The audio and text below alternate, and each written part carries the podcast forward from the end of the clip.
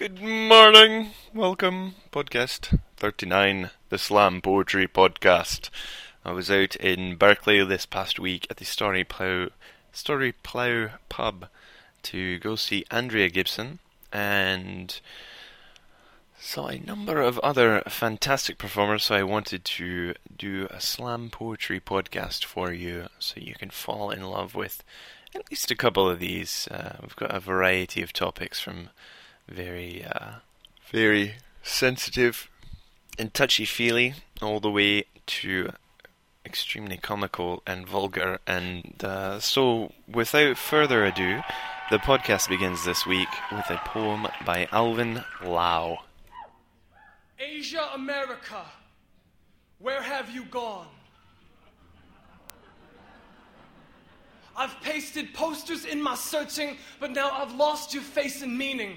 You've become a tower of blank photographs that I rifle through while dreaming. You're a hundred skipping records, ballad of my eyes unslanting. How now I fear the mirror as this search renews with passion. My Mandarin fell from my mouth and it drowned inside this poem. I can't find it in my broken Chinese or my father's dusty notebook. So, Asia, America, you need to call me. Let me know where you've been hiding. I've torn apart too many paper cranes trying to find you in their wings, and I have gone searching. I would scour every inch of every city looking for the hints and trails and clues, the black ink, the passports, the photographs, whatever would lead me back to you. I felt the smell of cooking rice and fish, searching for a city that would be home to me. But all I found is MSG imposters and gold Buddha statues waving greedily. I've lost you at sea to dance dance revolutionaries, crip walking their way up the melting pot's back. Asia, America, I've written you a thousand love letters hoping you'd find one and write back, and I need to find out where you have gone. You are not in the tattoo parlors etching yourself in the shoulders of frat boys. Your blood is not mixed in the corporate flavor of a chai tea latte. You are not in the civics drag racing down Chinatown or the place I fucking do my laundry, but instead, you are the life giving river rippling up the crooked spine of my loving mother. You're the farmer's tan skin I rock like pride into the summer. You're the ambition that my father sewed into my body when he raised me so I can provide for my children what my parents never gave me. Asia, America, you're more than your keywords of hair and skin and eyes, but you're the reason I give my life to poetry. You're the fire that I speak. This tapestry I'm trying to weave, the little bit of crazy that always makes me want to spin this story of an immigrant family and their culture and their history. Like my mother, in a cloud of cigarette smoke, typing out her first book to the sound of crackling eggs. Or my father, who could punch my stomach as swiftly as any time card as a lesson in work ethic. This is what I do for you. How I always feel that I'm the prodigal son who's forgotten the meaning of the word ancestry who's losing more words of his first language daily. Asia, America, when will you return to me? When will you deem me worthy? Exactly how many lonely litanies am I gonna have to write for you to come back to me? You gotta let me know so I can write every last one, because there's gotta be a solution to this Rubik's Cube identity, a dictionary for this shifting terminology, the key that unlocks the mystery why neither Asia or America will ever feel like home to me. I need to know to what cross of stereotypes I'm gonna be crucified, because in the coloring book of skin, I need to draw outside these lines. My veins are trails that I would follow on the maps that you have drawn so you could whisper me your secrets, but I don't know where you have gone. But I swear I'll keep on searching until I find your truth. Asia, America, where have you gone? And when will I find you? Alright, so that was Alvin Lau. You can find more about him at myspace.com slash Alvin Lau, A-L-V-I-N-L-A-U. Up next, we have a poem called Frank Sinatra by Katie Wirsing, who came to the Starry Plough pub and performed with Andrea because they are um, teammates on the Denver National Slam team. All those people out there in Denver, they they know what they're doing. So uh, here it is. Take a listen. If you are a six year old boy named Jordan who lives in Denver, Colorado, loves baseball, has a particular affinity for Frank Sinatra and teeth to make an accordion jealous, you already know more about heartache than I will ever understand about privilege. I call myself lucky. Like shiny pennies and lotto tickets are what's holding me above this murky water life so constantly keeps him flailing in. On nights the color of blood on a black and white TV where little boys learn too quickly what it means to be a man and men learn like dogs what it is to be afraid and people dress themselves in concrete and barbed wire and Jordan asks things of me I don't know how to give when he says, Miss Katie. I want you to teach me to dance like those guys on MTV because I think my dad probably dances like them and I always wanted to be just like my dad. So I spend the next hour teaching this little boy his father. Like a father is a history lesson, and Jordan is sea walking all over his dad's past mistakes. It takes every muscle in your body to wear resentment like armor, but Jordan's sporting nothing but love me as he popping locks out those feelings that make us feel weak, stopping only to say, Thank you. I know my dad would be proud. If understanding is an art form, Jordan is the Baryshnikov of social grace. Betting his share of the present on the future, banking every misery on a happy ending, tells me he is learning to dance because there is no use pretending, says Miss Katie. My mom's real sick, and my little baby sister is still sleeping inside her belly, and she's not going to make it either. So today, Today, I want you to teach me that ballet dancing because I know my baby sister would have been a beautiful ballerina. Jordan lives. Like the heart is a weapon of mass destruction, and kiddo's gonna bleed all over you till you're so covered in love you'll forget what you ever dressed yourself in previously. And I dance like the soul is a butterfly and I'm sprouting wings head to toe. So in our ways, we teach each other things we never knew we knew. And I know when he says sick that his mom is afflicted with the worst four letters ever put next to one another, given meaning, symptoms, and no cure. The next week goes by in a blur until the day Jordan comes back to class. Even I know dance won't save the dying mothers of little boys who tell me things like this. Miss Katie, this past week I really haven't felt much like dancing until this morning when I found this. And those tiny little boy hands reached out to me an old worn out Frank Sinatra cassette tape. He says, My mom used to sing me to sleep with this music, and so today, I think maybe today she'd like it if we danced to this. And I watched that little boy dance out the fluid, poetic movements of his mother, and I have never seen anything more beautiful than her. I really enjoy that poem, and, and I would encourage you to check on Katie's MySpace page, uh, as well as all the poets here. Check on their websites and find out when they're coming to your town, because really you you can't you can't understand what it is until you've seen a performance live. So um, up next we have my favorite poet, Andrea Gibson from Denver. And the uh, first poem that I have for her, the only poem, is uh, Dive. And um, as I have all of her CDs, I would highly recommend you go on CD Baby and do a search for her. And you can find her at andreagibson.org. A N D R E A G I B S O N dot org. Here's Dive. I often repeat myself, and the second time's a lie. I love you. I love you. See what I mean? I don't. And I do. And I'm not talking about a girl I might be kissing on. I'm talking about this world I'm blissing on and hating at the exact same time. See, life doesn't rhyme. It's bullets and wind chimes. It's lynchings and birthday parties. It's the rope that ties the noose and the rope that hangs the backyard swing. It's a boy about to take his life, and with a knife to his wrist, he's thinking of only two things his father's fist and his mother's kiss. And he can't stop crying. It's wanting tonight to speak the most honest poem I've ever spoken in my life, not knowing if that poem should bring you closer to living or dying, drowning or flying, because life doesn't rhyme.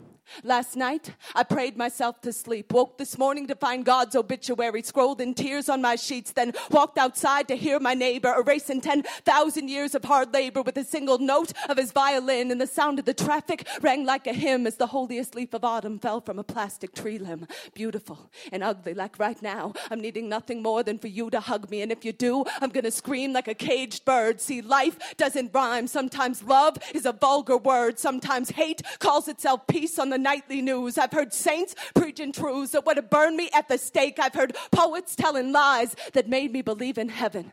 Sometimes I imagine Hitler at seven years old, a paintbrush in his hand at school, thinking, What color should I paint my soul? Sometimes I remember myself with track marks on my tongue from shooting up convictions that would have hung innocent men from trees. Have you ever seen a mother falling to her knees the day her son dies in a war she voted for? Can you imagine how many gay teenage lives were saved the day Matthew Shepard died? Could there have been anything louder than the noise inside his father's head when he begged the jury, Please don't take the lie lives of the men who turned my son's skull to powder. And I know nothing would make my family prouder than giving up everything I believe in. Still, nothing keeps me believing like the sound of my mother breathing. Life doesn't rhyme. It's tasting your rapist breath on the neck of a woman who loves you more than anyone has loved you before. Then feeling holy as Jesus beneath the hands of a one night stand who's calling somebody else's name. It's you never feeling more greedy than when you're handing out dollars to the needy. It's my not eating meat for the last seven years and seeing the kindest eyes I've ever seen in my life on the face of a man with a branding iron in his hand and a beat down baby calf wailing at his feet. It's choking on your beliefs. It's your worst sin saving your fucking life. It's the devil's knife carving holes in your soul so angels will have a place to make their way inside.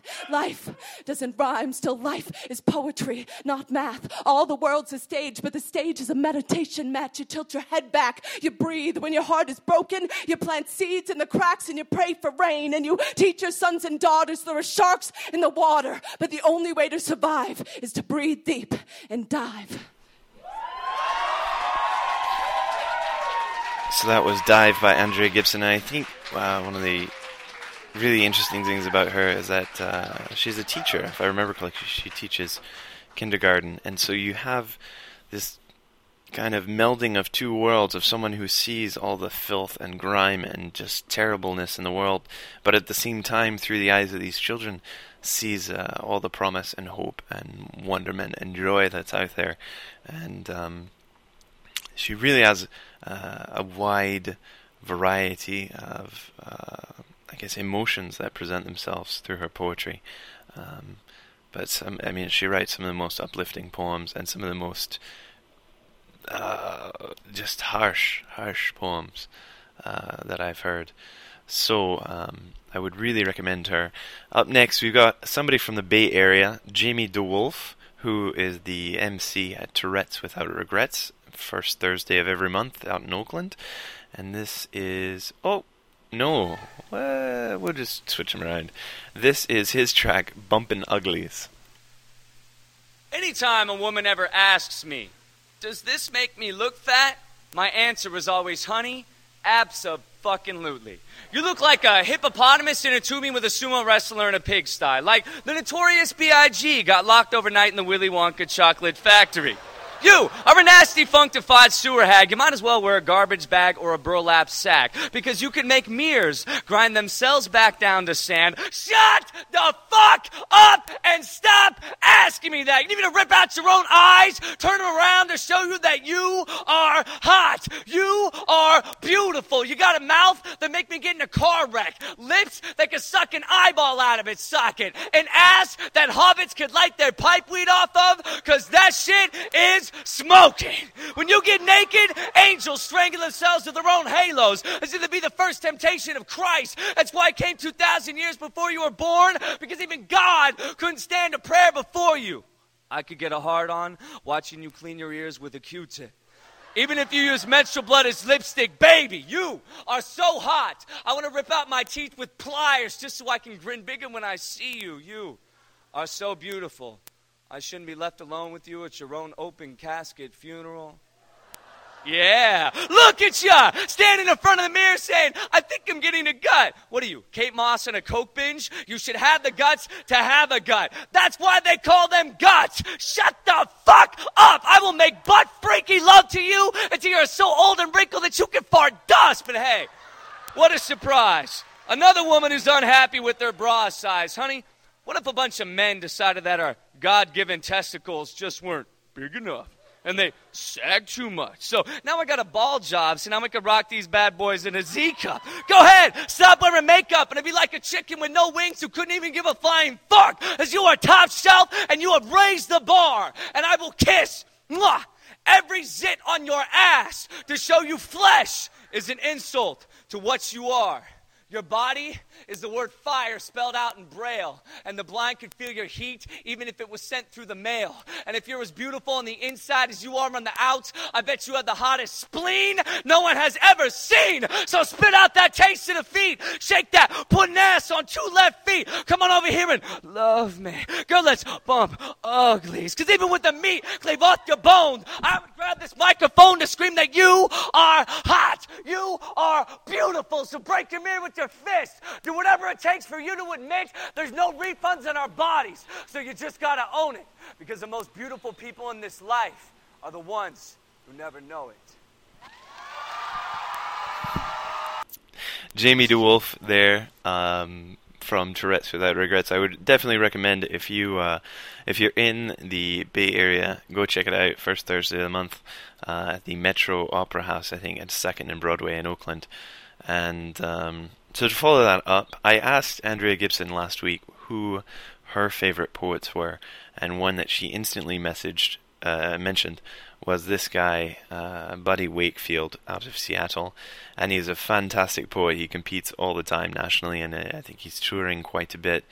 So um, here is his uh, poem about his mother, called "Guitar Repair Woman."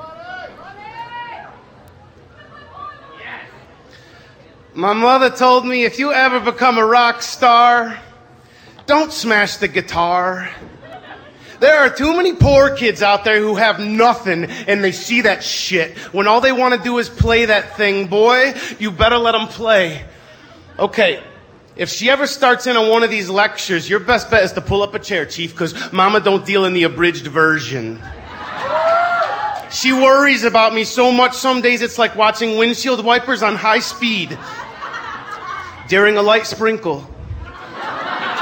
And I gotta tell her, Ma, you're making me nervous. She was born to be laid back, y'all, I swear, but some of us were brought up in households where carefree is a stick of gum, and the only option for getting out is to walk faster. The woman can run. In high heels. Backwards. While double checking my homework bursting my bubble, rolling enough coins to make sure I have lunch money, and preparing for a meeting at my school on her only day off so she can tell Miss Goss, the music teacher, if you ever touch my boy again, big lady, I'll bounce a hammer off your skull.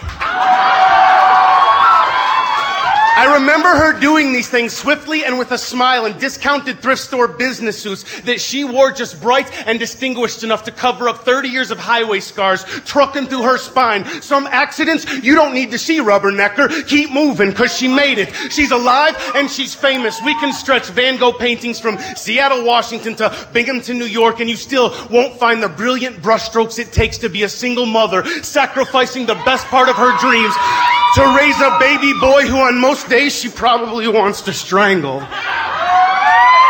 We disagree a lot. For instance, mom still thinks it's okay to carry on a conversation full throttle at 7 a.m., whereas I think,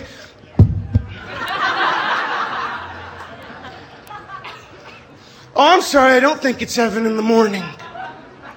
But we both agree that love, y'all, love makes no mistakes.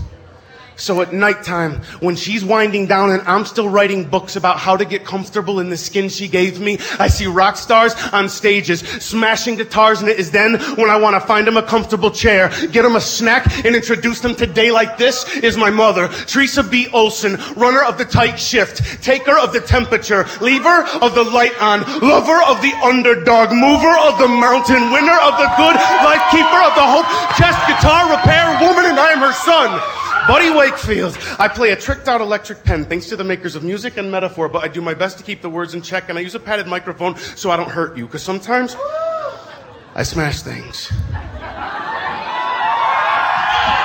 And I don't ever want to let her down. Right, so that was Buddy Wakefield, W A K E F I E L D, uh, spoken word artist from Seattle definitely recommend. He's got, I think he's got several CDs. Uh, you can find it at buddywakefield.com. You can also find more information at myspace.com/slash buddywakefield, and uh, he's got some great stuff. So um, up next, we're going to turn it to uh, a bit of an erotic scene.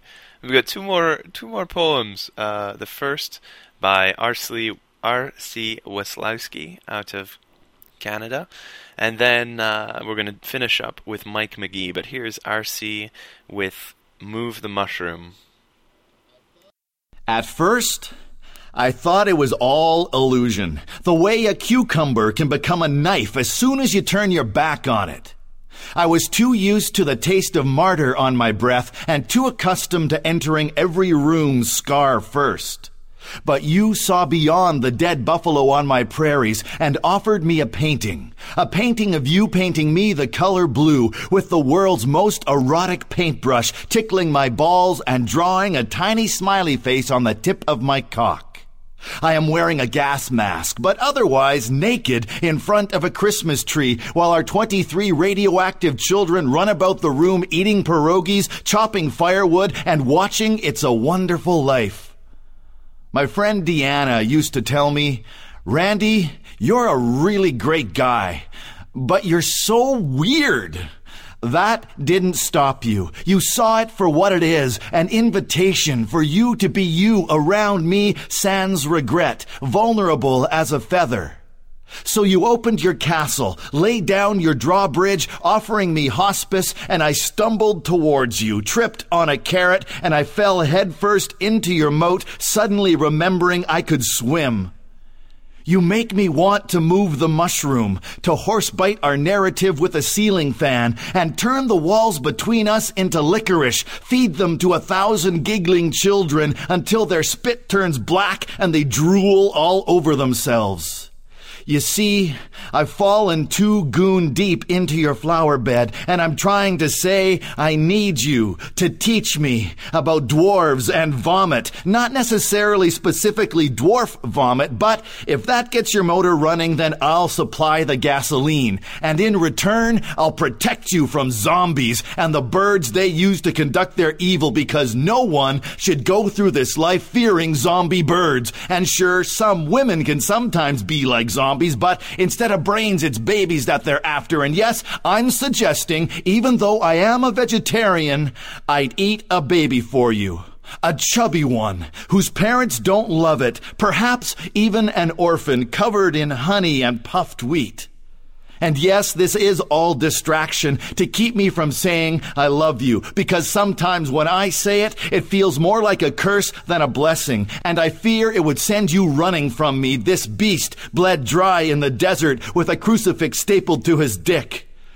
But what the fuck? I love you. Somehow you've aspartamed the wild-eyed diabetic in my underwear. You've rendered me to eyelashes. I want to build you a porch where you can eat oatmeal in the morning. And I can tell you all the strange thoughts going on in my head, and we can be poetry together. I can't stop smiling when I'm around you. There's nothing but ache in my heart when you're gone, not with me, in my arms, stopping time. That was R.C. Weslowski letting us know that weirdos need love too, you know. Uh, and I love I love his creativity uh, with his work, and uh, I would highly recommend you. You can find him at uh, myspace.com slash rc Weslowski W E S L O W S K I. So uh, that actually reminds me, I met somebody at a party this weekend who did the advertising for Comcast and the Slowskis, and um, he was telling me that he's got legions of old people writing in to the Slowskis, being like, "Yeah, everything is moving too fast these days. I'm happy that you're happy to be slow. I'm slow too." and there is actually a dedicated person at his ad agency who responds to these emails and voicemails, which I think is priceless. I think that would be a great, uh, a great job for a more creative person. Um, so, uh, finally, in the podcast this week, we end with the mighty Mike McGee. You can find it Mike McGee, M C G E E dot net. And this is his poem.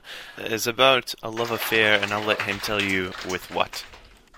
This one is a, it's a love poem. This is a love poem.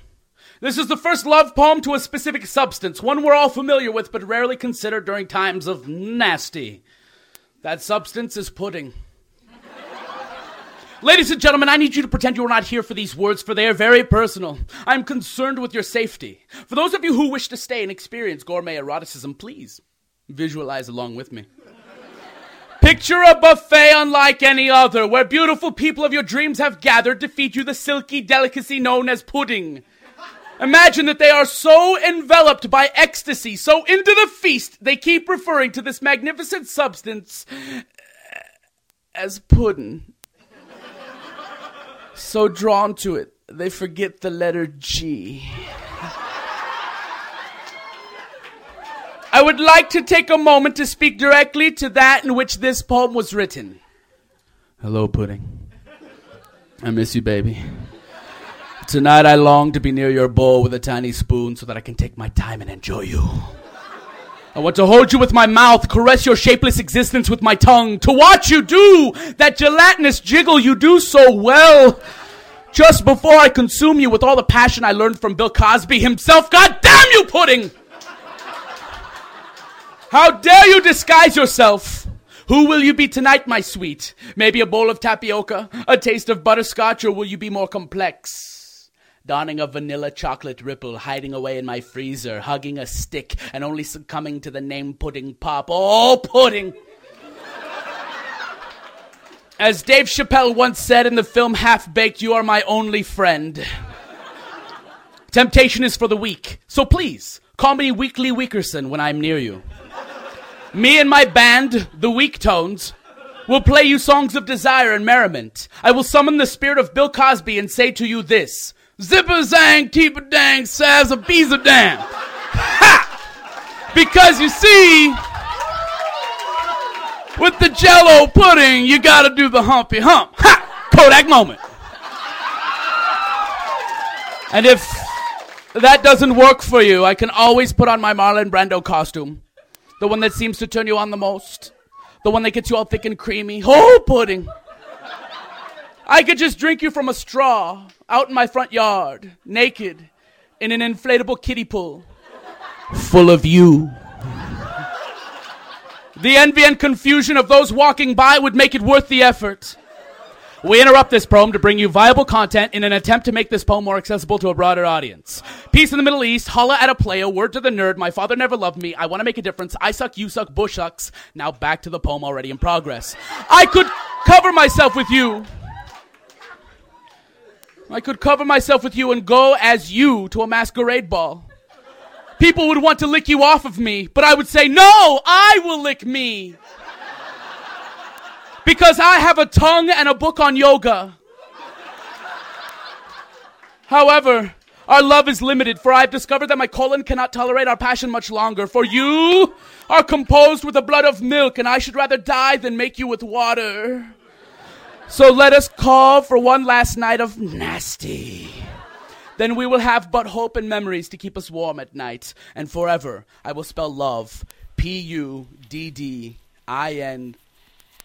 I forget the next letter. But know that my love for you will never be consumed. so that's it for the Slam Poetry Podcast uh, on January 29th. 2007. If you want to know any more, you can find it out at academik.org, where I will post all about this week's podcast and uh, also give you the listing of sites for each of the different performers. But don't do that too quickly because I'll have to do that this evening um, on Monday. And um, yeah, have a great week, and we'll see you back here uh, next Monday.